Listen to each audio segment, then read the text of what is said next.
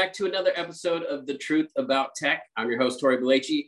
And today we're going to be talking about uh, our future of power. Our, like, will we be powering our grids with um, by the power of the ocean? And we have a very special guest, Tim Mundon, um, VP of Engineering at Oscilla Power. Um, welcome, Tim. Thank you. Uh, thank you. Now, for people who don't know, could you just give like an overview of what Oscilla Power is? Sure. So Oscilla Power is a technology developer. So in essence, what that means is we're developing technology to try and extract energy from ocean waves and then deliver that power to the grid. And so your background is engineering. That's right. Yeah. So I've been um, I've worked in the field of um, ocean wave energy since I finished my PhD a number of years ago, uh, back from the University of Edinburgh. Uh, in case you didn't know, University of Edinburgh has kind of got a long history in yeah. developing systems from uh, you know ocean wave energy systems. And uh, one of the famous professors there is a guy called Stephen Salter, uh, who's famous. He developed a, a, a, mechanism for extracting energy or a principle for extracting energy uh, called Salter's duck. uh, many years ago. it never kind of really got built, but it was exceptionally efficient, if somewhat impractical and so so like what was your background like as a kid were you just very curious? I mean how, how do you go from you know going to engineering school to becoming one of the leaders in ocean powered electricity? I appreciate you saying that. I, you know the um, my background is okay so how, how i got into kind of wave energy is a bit is a bit interesting in a way. It's as a result of my phd advisor. I, I didn't really have any concept of it in advance. I've always kind of been, I guess, inquisitive and I'd be more than happy to dismantle something and then put it back together again with less screws. Oh wait, you you would put it back together again? See, I was the oh, kind yeah, of I would I wouldn't work. Yeah, I was the kind of kid that would just take it apart and go, "Oh, that's that's what's inside," and then leave it there. My dad would get so. um, well, you know, I guess, I guess, well, that's, I guess, um, or at least I hope that that's a that's a positive thing. At least I did try and put it back together there. Um, but anyway, the, I worked in, uh, I did my undergraduate in uh, electronics, uh, electrical engineering, and um, I went to see uh, my then to become PhD advisor, um, who, who was a, a, Professor Alan Murray at the University of Edinburgh, um, who basically said, hey, I've got this idea um, on related to a particular ocean wave energy device, which back in the day was uh, called the Pelamis, which is, um, there's a little bit of information online, um, but ultimately it resembles a sea snake, which is where the name Pelamis comes from. But it's effectively a series of railway carriages or things, tubes the size of a railway carriage that are connected end on end. And so as the wave passes down, it articulates those carriages. And that right motion pumps hydraulic fluid through a generator. And so um, the professor had this idea for maybe there's a better way to control it. And he put me um, in touch with the company. And um, then I did my PhD for the next um, four or so years, um, look, working out a, a, mechanism for being able to extract more energy from this device using uh, uh, different control approaches. So that's basically how I got into it. So graduated from my PhD and then um, worked as uh, in the ocean environment. I uh, worked for some consultancies. Um, and then ultimately found my way to Oscilla Power, or should I say Oscilla Power found me when I was first starting up and um, with this concept. And we built the concept that we have today um, from basically from scratch from that point. Um, so like growing up as a kid, did you know what you wanted to do or you just wanted to get into the field of engineering? I mean, like, um, like what what did you what did you go to school? What did you go to engineering school for? What was your plan after you graduated? Oh goodness, no, I I didn't have plans. That was that was for other people. I kind of just ended up being kind of no, I didn't plan anything ahead. I did something that I was personally interested in and quite good at. I, I will I will admit that it wasn't until you know a little bit later after my undergraduate that I realized that there was more to this. Um, you know, after having a couple of crappy jobs after finishing my undergraduate, I was quite I was much more focused on trying to do something that was, you know, made a difference, which is why the, the wave energy actually really uh, uh, you know, uh, appealed. Um, but actually having a problem solving aspect to it. And actually that's one of the really that's one of the really big things that motivates me with wave energy is the fact that it is such a difficult technical challenge. Um, but no, not initially. I had no um, no concept of, of, of, ultimate goals other than to just do something interesting when I was a kid. It was the latest um, that I really kind of focused. Gotcha. Now, do you see yourself now? I mean, obviously you're an engineer, but do you see yourself as an engineer or an entrepreneur now? Oh, I'm definitely an engineer. I let other people deal with the uh, business aspects uh, of this. I want to solve the technical challenges. So this new concept, the Oscilla Power, that you kind of created that, right? That, that that's right. That's right. So um, yes, I, sorry, I wasn't sure how best to answer that question, but yes is the simple answer. but what I'm saying is you created this idea. Well, like, not the idea for wave energy in general. That's been well, around. Well, but I mean this this new, but this new way of creating electricity, right? With this new device. That's right. So the architecture of the system that we've developed, yes, I, I created that. Um, the, the, comp, the company as a whole, um, Oscilla Power, when it was first formed, was really formed around the idea of a novel mechanism for energy conversion more than being a wave energy company. So the, the company initially looked at this principle called reverse magnetostriction, which is, without getting into too much detail, but it's the idea of when you apply a force to a particular alloy, it changes its magnetic permeability. Um, mm-hmm. So if you can pass a, um, an electric field through that and then apply a force to change its permeability, you get a changing magnetic field, which is a way of generating power.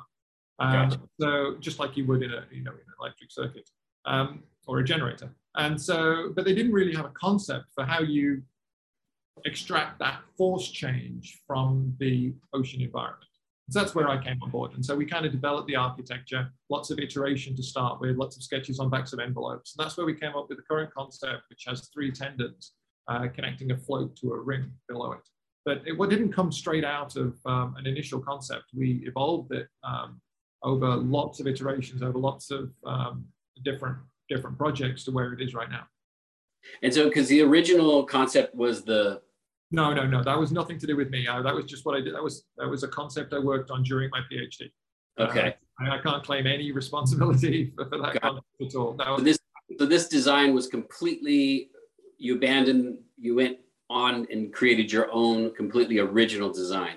Yeah, and remember that you know what I did during my PhD. There was a gap after that. I worked for about ten years or so as a consultant, and then when Oscilla Power joined, or when Oscilla Power hired me, uh, when they first started. Um, they, they had very brief, uh, very simple um, concept that doesn't look anything like what we have right now. And then basically that's when we develop what we have right now. But yes, effectively we started from a blank slate. It's funny, you're very humble. Now, I'm, now I can tell you're, you're an engineer, not an entrepreneur. I, get, I, get, I get shouted you're Taking credit for, you'd be taking credit for all of this. Tech is brought to you by Terbine, the company that's linking the metaverse with the physical world using the Internet of Things. Everything from electric vehicles to smart cities to smart grids and digital twins. Terbine is the largest system of sensor data coming from public infrastructure and commercial sources, all highly curated for uses in areas as diverse as augmented reality, insurance calculations, or guiding delivery drones. Check it out at terbine.com. That's T E R B I N E dot com. Terbine. We're taking the pulse of the earth. So, tell me a little bit about the actual unit, like the actual mechanism, how it works. Yeah, so we're, we're, the system we've developed is it's called we're calling the architecture Triton architecture. It, in effect, there is a float that sits on the surface um, that is excited by waves. So the waves move that up and down left and right. Uh, they roll pitch, all degrees of freedom. Um, and just and it, it, it describe how big is this float in it? Like, what's it shaped like? So in, in effect, that's a so okay, let me take a quick step back. So what we're trying to do is we're trying to look at different sizes of system to fit different markets. So gotcha. the, the, primary goal here is really grid scale power from ocean waves. Um, okay. That's that's the main prize, um, and those systems would be about a megawatt of power each. And to generate about that level of power, the system would be about um, it's about 30 meters long, which in um, it's about about 100 feet or so, um, and about 20 it's, it's 23 meters wide. Um, now, we're also looking at smaller systems that are maybe half the size of that, that could power remote power at sea, remote communities, um, and, and smaller. And so basically, we have a product called the Triton C, which is about the third that size, so it's about 10 meters long. Um, and that's currently in Hawaii right now. And so now you have this device that floats on the surface of the water. Yes. And then it's tethered by three cables or three ties yeah. down, down to the actual generator. Is that correct? No, not quite. So let me take okay. a couple of steps back. There are so many different ways of generating power from ocean waves. And that's because just the mechanism of the power in the waves isn't the same as wind or, or other forms. That, you know, in, in wind, you have power moving in a flow, and then you mm-hmm. can kind of put something in that flow and you can rotate it in in tides it's the same you know the water moves along you put something in that flow and you can kind of capture it with with waves the energy is actually just being passed across the surface of the ocean it doesn't right. flow you know it actually the individual ocean particles move in circles and so you need to capture that energy in a different way and as okay. a result over the years people have developed different mechanisms for extracting that energy and this list is so long um, the basic principle that, that we're using, or the, the starting point, is what's called a two-body wave energy converter. Uh, and so the basic principle is that you would have a body that floats on the surface, and then you have another body that hangs below it that it reacts against. It doesn't attach to the seafloor, it just reacts against it. And therefore, the relative motion of those two bodies is what generates power. Gotcha. Now, you equally take a body, body, put it on the surface and attach it to the seafloor and that would generate power. You could also have two bodies that are also sitting on the surface that react against each other. You could have one that sits on the seafloor and flaps around. Honestly, the list is is endless. Right, right. Um, ultimately, the system we have is what is came from the concept of a two-body point absorber. Um, now, what that means for us is that the float is what's moved by the waves. Gotcha. And then the reaction body needs to be as stable as possible.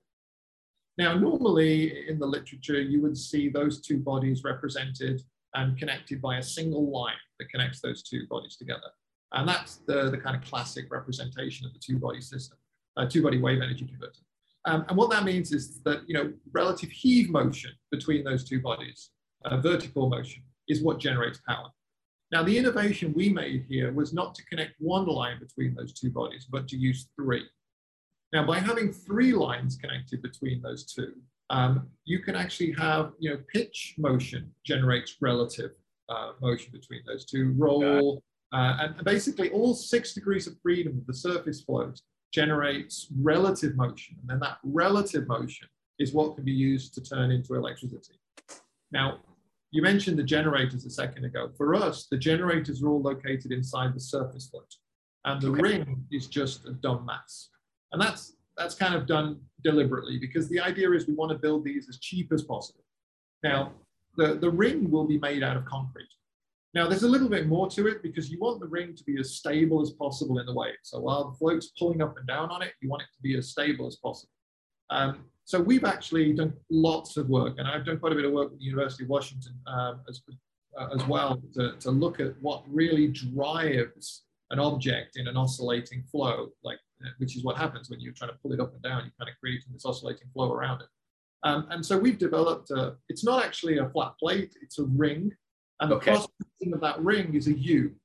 Um, and there's a particular um, shape to it. It's called an elliptical ogive, which is kind of like an, basically just an ellipse, which actually okay. gives maximum um, resistance to motion underwater. Interesting.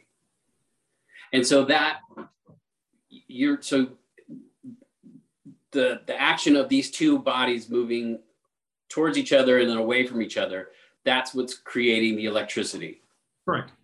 And then you have to tether the whole thing to the seafloor i would imagine otherwise it's just going to float Yeah, that wouldn't be a good thing. Um, so yeah, it's, held in place with a mooring. That, that would be typical of a, a boat. So one, one of the advantages of the system, as opposed to tethering it directly to the seafloor, because people who might hear this comment, they might go, "Why don't you just attach it to the seafloor?" Well, Yeah. actually attaching it to the seafloor isn't actually that easy, especially not when you want to create a very difficult, quite a high force to pull up against. Um, Right. but we can just use regular anchors to hold it in position.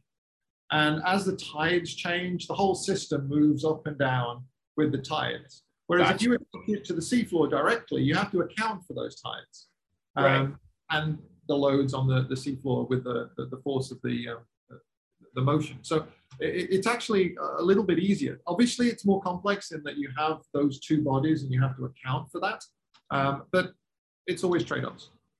Gotcha. Now, how long have people been trying to harness the power of the ocean and to turn it into electricity?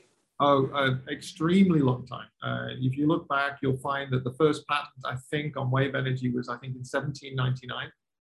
Um, and people, so basically, wave energy predates the electricity. Yeah. Um, but you'll find, yeah, you'll find wave, uh, sorry, you'll find, um, you know, tidal energy also has been around for hundreds, almost a thousand years, um, and wind as well. See, predates history, in fact. So initially, oh, sorry, go ahead. oh no. So and so when did this idea to try to convert it into electricity? When did that come about? You know, I think about the time when electricity became popular. You know, they were looking for all sorts of mechanisms to be able to, to create electricity. You know, some of the first um, power generators, of course, were hydropower. Um, and then, you know, you even had like wind turbines. So around the end of the uh, 1800s, um, any mechanism for a so to create something that would rotate was being used to generate electricity. Um, Yeah. And they were certainly on the US West Coast, there were things called wave rotors, um, where people were kind of experimenting with, with strange wooden structures that would rotate something and then break inevitably. um, because otherwise we'd be having wave energy right now. But the, the big challenge with waves is that there's this huge variability. Um, and so being able to manage those extreme waves as well as the ones that are happening all of the time um, efficiently is extremely difficult. Yeah, and like, how do you deal with, let's say, big giant storms or big, you know, tsunamis? What what how does all- it cross your affect or and hope, Right. and hope it doesn't break.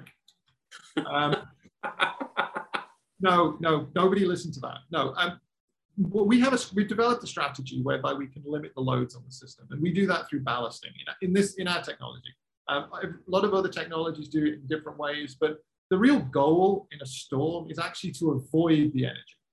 So you know the amount of energy that's imparted on the system, um, and it's given typically in watts per meter. So if you imagine a wave being like a linear progression along, like a very like a lovely wave that you see uh, in the beach, each meter of that has a certain amount of energy. And normal waves, um, you know, the average energy in a wave on the US West Coast might be about 20, 20 kilowatts, which is a lot um, per meter of wave. Um, in some like tropical islands, it might be down to like five kilowatts, not very big waves, uh, maybe even less. It's still quite a bit of energy. Now, when you're in a storm with big waves, you could be looking as much as a megawatt of energy in just one meter. So, what do you do with that? You know, this is coming towards your device that's maybe 10, 10 meters wide, let's say, sake. So you've got a megawatt per meter that's impacting your device. You've got to do something with that energy. And I think that that's often kind of like not fully appreciated. And Right. you, can't just absorb it and you know and then worry about it afterwards because you put 10 megawatts into kind of your structure it's going to break Yeah. and so you've got one you've got one option here which is you just build it as big and as heavy as possible which is the oil and gas route route, you know but that gets expensive and that's fine if you're building an oil and gas platform because you know your fuel you know the, the oil that you're pulling out of the ground it's like extremely valuable per unit mass but Right. Waves aren't, you know, the energy we're getting is coming from waves, and that has a much lower energy density than, say, oil. So that sort of cost effectiveness is extremely important. So we can't afford to take that route. So we need to take a different route. So we need to avoid that incident energy. Now, lots of different devices use lots of different approaches. But in our case, what we try and do is we actually ballast the system. So we take on water, so it lowers down in the water column. So it's uh, uh, the water surface. And that yeah. means it actually has a what we call very, very, very minimal um, uh, buoyant force. So it's kind of just, it's very easy to move up and down, requires very little force. And so when, when, a wave kind of comes and tries to, to move it, the wave mostly passes over the top of it. And then it doesn't actually impose large forces on it. So it allows us to uh, minimize the loads. But actually, yeah. one of the one of the cool things is that it actually also allows us to continue to generate. So, so some approaches uh, other people, uh, other companies have used, for example, um, might have it um, completely change configuration, or mm-hmm. perhaps have it um, go like flat to the seafloor. One approach, for example, there's some wave energy devices that, that flat backwards and forwards. And in a storm, they would just lie flat with the, the seafloor. So right. Pass over the top. But it's like snorkeling. It's like snorkeling versus scuba diving. I, I, don't know if you've ever done either, but it's like when you're snorkeling, you're on the surface and you're getting thrashed around if you're in a big storm. But as soon as you go below the surface, it's like it's the most peaceful. You know, you're not dealing with those giant waves. That is definitely part of it, uh, for sure. And actually, the, the, the, concept that you mentioned about the fact that as you go down, the waves get less affected or have less effect on you. That's the reason why the two body system works. Because yeah. as soon as you go down below a certain point, that ring is in calm water. Even though the waves on top are moving around, the ring is in calm water. So the relative motion between the water is quite high. Interesting. Now, once you have that electricity building up, how do you get that to the grid? Big extension cord. No. Yes. Seriously? yeah. Um, so obviously, it's not something you would buy at uh, you know a kind of a home improvement store. But, no, I know, but I, I don't know. For some reason, I was thinking maybe you guys were like charging batteries, but so you're literally tethered to the grid yeah. to the device. Yeah. So if we kind of take the example of a you know a, a large farm of these devices. You, something where you're talking about adding a substantial amount of grid capacity to the grid. You know, 100 megawatts, 50 megawatts, something like that, maybe, maybe much more than that. You, what's going to happen is each of those individual devices, they'll be about a megawatt or so each. Um, it's very similar to the way offshore wind works. In fact, it's exactly the same as the way offshore wind works. They all kind of have an electric power cable that comes off that to a substation that's sitting offshore, and then one big cable that goes underground or you know uh, along the seafloor and then underground to the uh, through the shore crossing and then connects to the grid physically. Now, are you concerned at all with boats? I mean, that seems to be like an obvious hazard for them. Less so, actually. I think if you have one device sitting on its own in an isolated location, you perhaps have some risk. Um, but even in that case, you would generally follow Coast Guard regulations, which would require you to like paint it, put various different uh, navigation lanes on it. Plus, you have um, um, AIS beacons, which kind of make sure that it appears on people's radars. So it's not so much of an issue. It's more of an issue is actually trying to identify a location that doesn't interfere with all of these com competing marine use uses, such as fishing, shipping lanes, and all of the other things that, that, that, the, that people do in the ocean. So um, there are locations, there's lots of locations for these um, systems, but um, you know, identifying them does involve making sure all of those um, people get um, involved in the, the, the decision. But for bigger, for bigger, system, bigger systems where you've got like, you know, a large area, you know, this is this is not something that you know is going to be located next to a shipping lane. Gotcha. Um, and you know, it's going to be fairly obvious what's here. So I don't right. see that much of a risk when you get to big farms. And and what is the average distance off the shore that you are placing these? So that's a really that's a good question, but it's a you know how long is a piece of string? So the, the, the way we kind of identify that is you know what's the water depth? You know, it has to be above a certain water depth, uh, mm-hmm. say 50 meters or so, because as you get closer to shore, um, the energy reduces because the waves start to feel the bottom and then the energy in them reduces. So you want it to be good. Um, you also want it to be as close to shore as possible because you don't want a longer cable than you need. So that's a cost trade-off. So every location is going to have a different balance of those things, you know. Okay. Um, so it's tough to say. You know, you might imagine that they would be a few miles offshore, but Okay. it's difficult to be more precise than that. So you're not you're not going to. I mean, I can imagine people would be picturing them on the beach, you know, being at the beach and just seeing all these things in the waves. Not at all. No, and and you know, there are other d- companies looking at putting devices very near shore.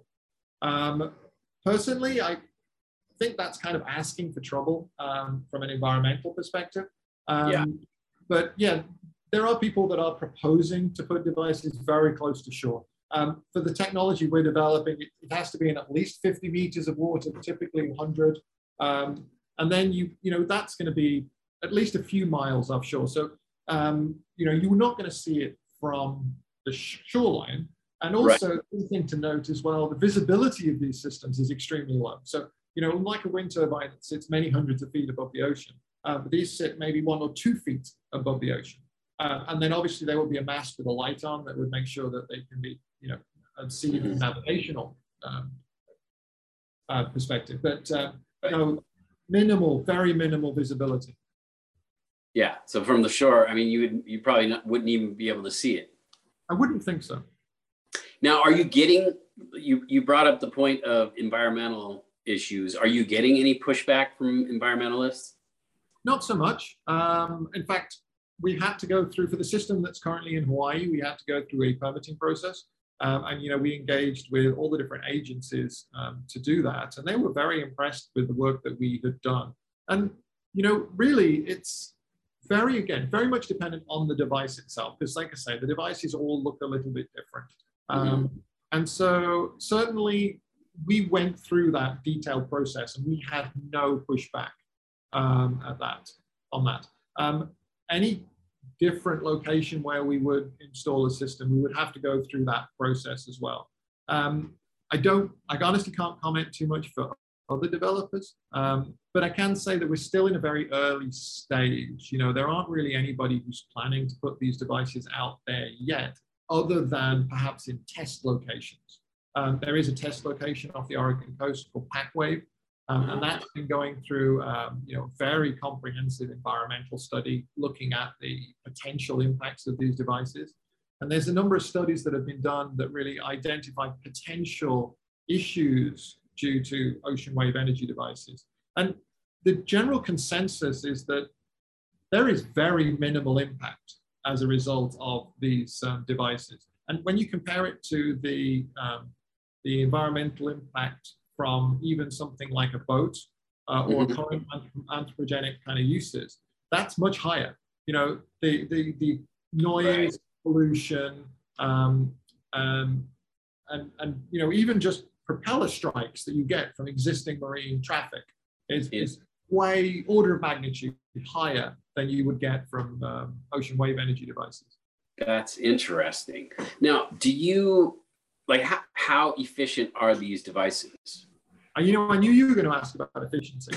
um, and efficiency is a really weird one um, to, to ask about because it, it doesn't quite work in the way you think it does. Okay. Um, but to answer the question in a, in a simplistic way, um, first, is that our system, in terms of the, the way, what we call wave to wire efficiency, as in the mechanical energy that's captured to the Mhm. electrical energy that's provided, we have you know, something in the order of 75% efficiency. Now, the, the bit where this gets interesting, let's say, and so that would be the typical answer. You know, you, you might answer that question that way, but I, I know you kind of want a more of a detailed answer here. But so, how efficient is it getting the energy from the wave into the device? Now, that's there's no easy way to answer that one, actually, and that's and that's um, and that's because it's all about different waves have different periods and they have different frequencies. And Right. in an individual sea state, it comprises of lots of different um, lots of different waves. And that's why when you look out at the ocean, it looks kind of all muddled and it's kind of mixed Right. up because it's a combination of different frequencies. Now, every one of those wave heights and wave periods will have a different effect on the device, and they will have different effectively capture efficiencies. And so it's difficult to actually have a single efficiency for a device. And so we tend to measure it in terms of a matrix. So you would have on one column, you would have the wave height, and on another column, you would have the, the, the wave period. And then any combination of those two points, which is an average, um, mm-hmm. you can then be able to choose, uh, you know, the particular efficiency. So it's it's not a simple answer. It's a little bit like a wind turbine. You have a power curve. As the wind blows faster, it gets right. different efficiency. Um, exactly. Yeah. No, I was imagining that it would be similar also with solar panels, right? If, if the solar panel is getting hit by a lot of sunlight, it's going to be more efficient than if it is cloudy or whatever.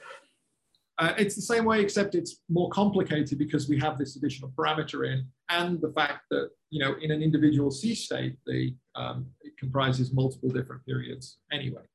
Now, so so if you had a beach house, you wouldn't necessarily put one of these off the shore to power your house. You could if you had you enough. Could. Why not? Why not? I mean, I'd love the idea of you know, uh, first of all, being able to afford some sort of um, you know beach right. house. Fantastic. Maybe or maybe you're a billionaire and you had your own private island and you just surrounded them. Let's do it. Let's do it. Let's do, put a farm of them out there and then sell the power to the grid. That's that's that'd be the plan. You know, you could be your own power developer. Um, but yeah, in principle, there's nothing stopping you doing that. Um, and the idea of the the smaller systems, like trying to see that we're developing in Hawaii, is specifically for that application. Actually, um, so you know, 100 kilowatts um, for a small community um, in a remote island in Alaska this could be actually a good proposition for them because maybe right now they're actually flying in diesel for their power generation, which right. You know, some of these locations they're paying, you know, when you you know calculate it all out, perhaps over a dollar per kilowatt hour, um, which is insane. And you know, being able to generate power from the waves, even if it's a little more expensive than um, you know um, other sources, um, it's still cheaper than maybe a dollar per kilowatt hour. We hope so. Otherwise, we should probably stop right now. Um, but you know, the, uh, that's that's the that's the idea there for the small communities. And then take that a step further. Uh, if you have some sort of um, remote application, like monitoring application, for example, um, your options are super limited about where you can get your power from. Mm-hmm. So you can maybe maybe have solar panels the problem is solar panels don't always work so well out at sea. Some locations they're good. If you don't need a lot of power, they, they work well and they're really one of the only choices you have. Um, but you know, they get fouled by birds quite frequently, and that massively reduces the power output. Um, right. So, you know, the alternatives are batteries, and then you need to get a boat to come out there to chip change the batteries, and then you know that's massive cost as well. So you can have small wave energy generation to provide power for these oceanographic platforms. And that, yeah. that's another area that we're working on at the very small scale to try and solve that problem. In fact, we have a few good solutions uh, for that one right now. This podcast is brought to you by Terbine, the company that's linking the physical and digital worlds using the Internet of Things. Terbine is the largest system of sensor data from around the world, powering everything from electric vehicles to improved air quality and self driving big rigs. Check it out at terbine.com. That's T E R B I N E.com. Terbine, we're taking the pulse of the earth. And how do you deal with the corrosion? Because I know seawater is very corrosive and when you have moving parts in the water that that tends to become a, a, big issue. It is. You're absolutely right. And, and you know it is one of the challenges working on. One of the ways to get around that is to move towards composites. And so we can kind of avoid corrosion by avoiding using metal but you can't avoid it everywhere. Yeah. And so you know we for the hulls of the systems we're looking at using fiberglass composites um, to be able to do that um, we have um, you know concrete as the reaction structure. That's kind of a long history of being used underwater. Um, yep. And then any exposed metal parts, and there are some, um, we really have to be very careful about material choice. There are certain kind of duplex stainlesses that are very good um, underneath underwater in salt water. Um, mm-hmm. And then there's, you know, it's not impossible to kind of imagine using paint. Paints are, you know, been used forever in the marine industry to paint regular yeah. holes and you can yeah. put um, you know corrosion protection systems on to mitigate that. Um, so that, that's, for example, the system we have in Hawaii is just a regular steel hull. And we have, uh, you know, it's painted, it has anti-fouling, and then it also has um, anti-corrosion um, protection with um, cathodic protection type system, which mitigates the, the, the, the rust. But that's a very different case because that's a, that's a prototype. You know, yeah. it's not designed yeah. for 20 years in the ocean, let's say, without moving. And how, how soon do you see this being a commercial product or you know a viable product? So that's and that's a really that's the that's the magic question, isn't it? Um, yeah. So I think it depends on the size and scale. Um, you know, we are very close to being able to produce smaller systems for specific applications that are you know viable. You know, one to two years away from being able to produce a system a very small system that can provide power for an oceanographic application. Um, we have a system right now um, in, um, in Hawaii that's for, again, oceanographic community scale type application that, you know, if once it's proven in Hawaii, we'll be able to produce multiple units of that. So again, a year to two years away from being able to actually sell these units commercially. Now, grid scale power is a different matter. Now, that's going to be a few years away um, because the cost to develop the prototypes is so high um, that you know you need that investment in order to be able to prove out the technology before you have you know the utility or the independent power provider take a gamble and say oh i'm going to spend this huge amount of money in building the first wave farm yeah. Um, sure. I mean, that, that's that's that's the obstacle. Smaller stuff, it's more affordable. People are willing to take the risk. Bigger stuff, much much more difficult uh, to get people to take a risk. Gotcha. Uh, what do you see the future of this technology? Like which like where do you see this technology going direction wise? So, yeah, that's I, I think the I'm going to answer the question in a different way if, if I could. I think what do I how do I see kind of why ocean energy being used. And I see that ocean wave energy is a complementary resource to our existing renewable resources. It's not okay. a solution by itself. You have, you go, so you have solar. Solar's fantastic. As yeah. you know, wind is fantastic. And we're going to continue to invest and have that as a big part of the energy mix. The problem with solar and wind on their own is that they don't provide 24 7 renewables. You've got to fill that gap in somehow. And right. so ocean waves can do that, uh, or at least provide a big step towards that. Right now, the solution would be you have solar, you have wind, and therefore, and you, you have big batteries. And you know the batteries fill in when the wind and solar can't. So what you can do is you can add wave into the mix there, because a lot of times it's generating power at alternative, you know, complementary times to, to wind and solar. Um, and therefore, by adding wave generation into that, you reduce the need for storage. Yeah. And you get to 24 7 renewables. So, so ultimately, I see ocean wave energy as just being a part of a mix of renewables. Um, and I do see ultimately it being a utility level. Um, you know, I see big farms of hundreds of megawatts ultimately. Um, I don't necessarily see our coasts being covered by them, but I see them. Right. There are certain areas where there's high wave generation, where it makes economic sense, um, and it can provide a big contribution to the grid. And that, that's ultimately where I see the future. That's awesome. I mean, do you picture a day where we will have completely, you know, sustainable green energy where it's just like I would love to. I mean, I mean that would be fantastic. Like, all this, all this energy we have on Earth, where we wouldn't have to, you know, burn oil or burn coal or whatever, where it's just like, it's just completely sustainable. Yeah, I would like, I would love to think about that, and I, I would love to to believe that we can be there one day within our lifetimes. Um, I, I think that's unlikely if you look at the speed of adoption, but maybe. I mean, we're certainly trying to work towards it. Yeah, awesome. That is awesome. Well, Tim, thank you so much for for coming on and talking about this. This is really awesome stuff you're doing. Oh, it's a pleasure.